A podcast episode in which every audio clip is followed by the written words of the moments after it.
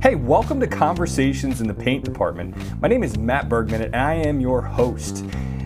Conversations in the Paint Department is a podcast developed to take a humorous look at the personal, professional, leadership lessons that I've learned from the mistakes I've made and getting a little bit of paint on my face. Subscribe on Anchor or Spotify. You can also follow me on Twitter at, at MattBergman14.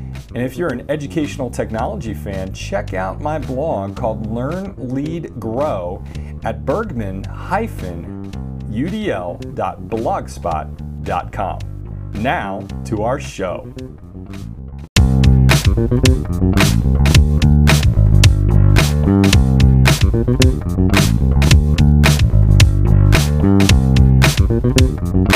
Three, two,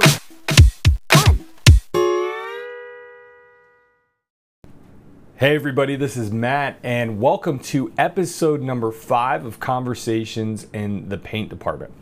Now, I did a little research on Americans in the average work week, and depending on what you look at, about 37.4 hours is the typical work week that Americans have. Now, looking at those numbers, that only constitutes you being physically present at the workplace. And we all know that we are hyper connected with technology. I mean, just pull out your phone and you're getting an email, a text, a tweet from the work from your workplace. And so sometimes it's really hard to disconnect, isn't it? When I first started my teaching career, I actually was um, not making a whole lot of money. And obviously, you don't go into teaching to make a whole lot of money. And there's a lot of school of thought that you know teachers are are people who aren't very skilled or teach because that's the only thing that they can do, and that is so untrue. We're hardworking people. We need to make a living, and uh, often you do what you can in order to make a living. And at the time, I was uh, married, and I had uh, a child, and I had to work. I was the complete breadwinner of my family. So I had to work quite a few jobs. In fact, at one point in my career, I would wake up in the morning. I would go and uh, coach football in the morning. So I would coach it on the off season. I would teach all day. Then I would coach track in the afternoon, hop in my car, and I would go and clean offices about 30 miles away. Now, depending on the day of the week, I might have had class that I would have to drive to at a physical location. And after I was done with that class, about 9, 9.30 at night, then I would have to go and clean those offices about 30 miles away from where I lived. On the weekends, I would work either at a deli or I would work cleaning offices and working at a rec center, all while doing my master's degree. Now, I'm not sitting here trying to impress anybody, but it, you did what you had to do because I was the sole breadwinner of my family. And so to say that I was completely stressed out was uh, uh, an understatement, really. And many of you are feeling that too. I mean, you pull out your phone, and, and uh, even though you are not in the office, your head's in the office. Uh, even though you're on vacation, you're still at work. You ever feel that way? You feel like you just can't get away? And what that does to your brain is it raises the cortisol levels, the stress levels. We gain weight, uh, we are tired, we don't get enough sleep. You know, there's a lot of health risks associated with that. Plus, it puts us in this state of hurry, constant hurry, right? And as a leader, uh, as a person, that is not a good state to be in because you're always rushing to the next thing. I noticed that when I was like that, I was never quite there with my family. And that really created some rifts between my kids and I and my ex wife and I. And so, one particular evening, I remember it was a really long evening. I was, uh, I had just done what I explained to you. I coached, got in my car. I actually had graduate class. I drove all the way down to Lancaster City, uh, about 30 miles away from, from where I, where I uh, worked and went to school. and I cleaned offices for a couple hours. So here I am in my khaki pants and button up shirt, scrubbing toilets. But that's just what you do. And I did that for almost 10 years. And so uh, I got in my car, and needless to say, I was tired. You know, it's about 10 o'clock at night. I'm tired. I got to get back up at 5 o'clock in the morning the next morning and do it all over again. And so I'm getting in my car and I'm driving on this single lane road, and it's about 10 miles from my from this office to my house. And so I'm traveling along this road and I get behind a pickup truck that's going fast and then slow, fast and then slow, fast and then slow. And then they were swerving left to right, left and right. See, I thought I was behind or I was behind a drunk driver, but that was not the case. And I'm getting really frustrated. See, my my anger uh, because I was so tired, because I was so stressed, because I needed to do the next thing, my stress level was extremely high. And so I'm behind this individual and getting really fed up. If I could have uh, passed them, I would have. But I get to this light and at this light, the single lane road splits into two lanes and allows you to pass. And this is about a mile from my house. And so I get my I get in that lane and I floor it. And you know, I, I hit that gas. I was, I was almost like Fred Flintstone. My foot went through my car down to the, gr- the ground with how much stress I was going through. And so I pull in to my apartment complex. And now, my apartment uh, was on one side of the parking lot, and I had to park on the other side because I had the extra, additional car. So I had to go in the um, additional parking section. And so I get in there, and uh, that pickup truck pulls right into my neighborhood, pulls right behind my car. and I am scared. Very much so. so I grab my gym bag, I grab my computer bag, and I try to hurry around the back of this car so that, you know, at least uh, he's going to have to pop it into reverse before he can back up and kill me. I'm thinking maybe I can run before I get shot. And as I'm walking around this car, the window goes down. And the individual in the car starts laughing. And it's an older man, and he's like, Going fast enough for you? And I'm thinking, what kind of jerk says that? And then I recognized the voice. And I thought, who is that? And it was Charlie our associate pastor at our church. He was out down going down to the hospital visiting somebody and singing along with gospel music and he was all over the road. I nearly crapped myself because I acted like a complete fool that time down the road. I was just I was livid. But have you ever been that way too? I think a lot of it had to do with the stress that I was putting on myself. And for years, I would put so much stress on myself.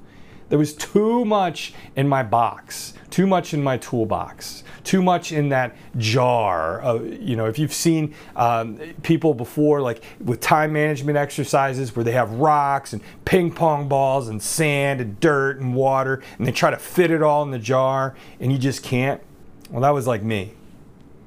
See, sometimes when we try to fit too much in that jar, we begin to lose perspective of what matters, don't we? I lost perspective of my family. I lost perspective of Charlie. I lost perspective of the fact that maybe I was working a little too hard. You know, I was uh, talking to a friend of mine just today, and we were talking about some transitions that they were making in their career and they have uh, they've gone from uh, an assistant position to uh, being the head honcho. And uh, they were talking about how how they're going to have to make some changes and how they're going to have to be hyper connected and how they just want to go on vacation and just recharge. And we talked about the importance of unplugging. My marriage broke up partially because of how much I did for me, me, me, me, and not enough for what I did for my family. And so, a lot of times when I see leaders in those positions where they're running the candle at both ends, it concerns me because I want to make sure that they're taken care of, their families are taken care of, and they realize that if they leave their, their organization tomorrow, that organization is going to find somebody else to replace that position. If they don't answer an email, it's going to be okay. If they don't get to the phone right away, it's going to be okay. You are not in control of everything. I think of my dad, who right now is fighting the battle of his life. It's the fourth time that he has had cancer. And now he has stage four cancer and he is dying. And yet, he can't control a single thing. And God, I love my dad, but he works, works, works, works, works. It's the only thing that he can do to control things. See, folks, being a leader is great, having all the responsibilities great, but it also takes a certain skill to know when to unplug. And that means making time for yourself, making time for your family. It's not selfish it's almost like that analogy that people say like if the oxygen masks fall from the uh, the cockpit area of a plane that you're supposed to put that put on your mask first before you can help somebody else. And i think that's a really important lesson for us to learn as leaders. I encourage you to to create some type of routine. So here's my routine and this is what i have learned from burning burning out my career from losing my family, from losing a lot of things in my life because of the mistakes I've made. Here's what I've learned I've learned to create a routine. So each morning, my morning begins with this I wake up and I realize that my mind has to be primed in order for, uh, uh, for uh, the day to begin. So I generally will read out of the Bible. Now, if you want to read something more uh, like positive literature, self help literature, go for it and do it. But I, I set a timer and I sit there for five minutes and read it. And then what I do is I actually have a uh, meditation routine that I do. And I sit there and I, and I spend about five minutes doing that. I'll get into that in other episodes. But then what I do is I also read a book on something I'm trying to maybe help myself. So I do that for maybe 10 minutes. Okay, so so far I've only spent 20 minutes on myself. And then what I also do is I have I have um, an affirmation that I got from Norman Vincent Peale's Thought Conditioners. I highly recommend that you check it out. If you go to uh, Thought, you know, look up Thought Conditioners. There are 40 different scripture verses that you can um, that are in this. And what I do is I actually will take one and I will write it down five times, ten times. Now, if you're not a religious person, that's fine. Maybe there's a motivational quote that you could use. Maybe there's a motivational saying. Maybe you could make up your own. But really priming your mind. And then I start thinking about uh, laying out my list for the day, my daily seven, my daily seven things that I'm going to work on. And you know what? That's what I focus on. Anytime there's a distraction, I go back to that list. by the end of the day, what I make sure that I do is I take time to reflect. I'm a journal type of guy, so I write down in a journal. You may not be, but just taking time to reflect. But when I get home, when I leave the office, I make sure one, I'm physically taking care of my body, even if it's just for a 30 minute walk. I make sure that I get home, eat dinner with my family, and I make sure that I walk with my wife. I'm remarried now, and I make sure that I take a walk with my wife every night, even if it's raining and I make sure that I spend time with my kids. My daughter's 15 now and my son is 12. I only have them 50% of the time, so I make sure that I spend time with them. And right now I'm working on a degree, so I spend an hour of that time on homework. So from 7 to 8, I work on homework, and that's it. I try to get up early in the morning if I have to. I try to manage my time better. But here's the thing, folks a routine is going to help you, managing your time is going to help you, but nothing is going to help you more than that time that you spend with your family, more than that time that you spend making sure that you're taking care of yourself. You see, that lesson with Charlie taught me something. It taught me that I was way too stressed out. I had absolutely no time. And can you imagine if that wasn't a jolly old pastor and that was somebody else? The events could have been catastrophic, or I could have hurt somebody else because I literally was running on fumes. So I encourage you start a routine, take care of yourself, unplug. The office is going to be there tomorrow. It's okay. It's okay if it doesn't get done tonight. You are replaceable, but you are irreplaceable to your family. Take care of your kids, take care of your family. Have a good one. Hey, thanks for listening to Conversations in the Paint Department, a humorous and sometimes serious look at the personal, professional, and leadership lessons that I've learned from mistakes getting a little bit of paint on my face. If you like what you heard, check us out on Spotify or Anchor. You can follow us on Twitter at, at MattBergman14. And if you'd like, as an EdTech fan, check out my blog at bergman-udl.blogspot.com.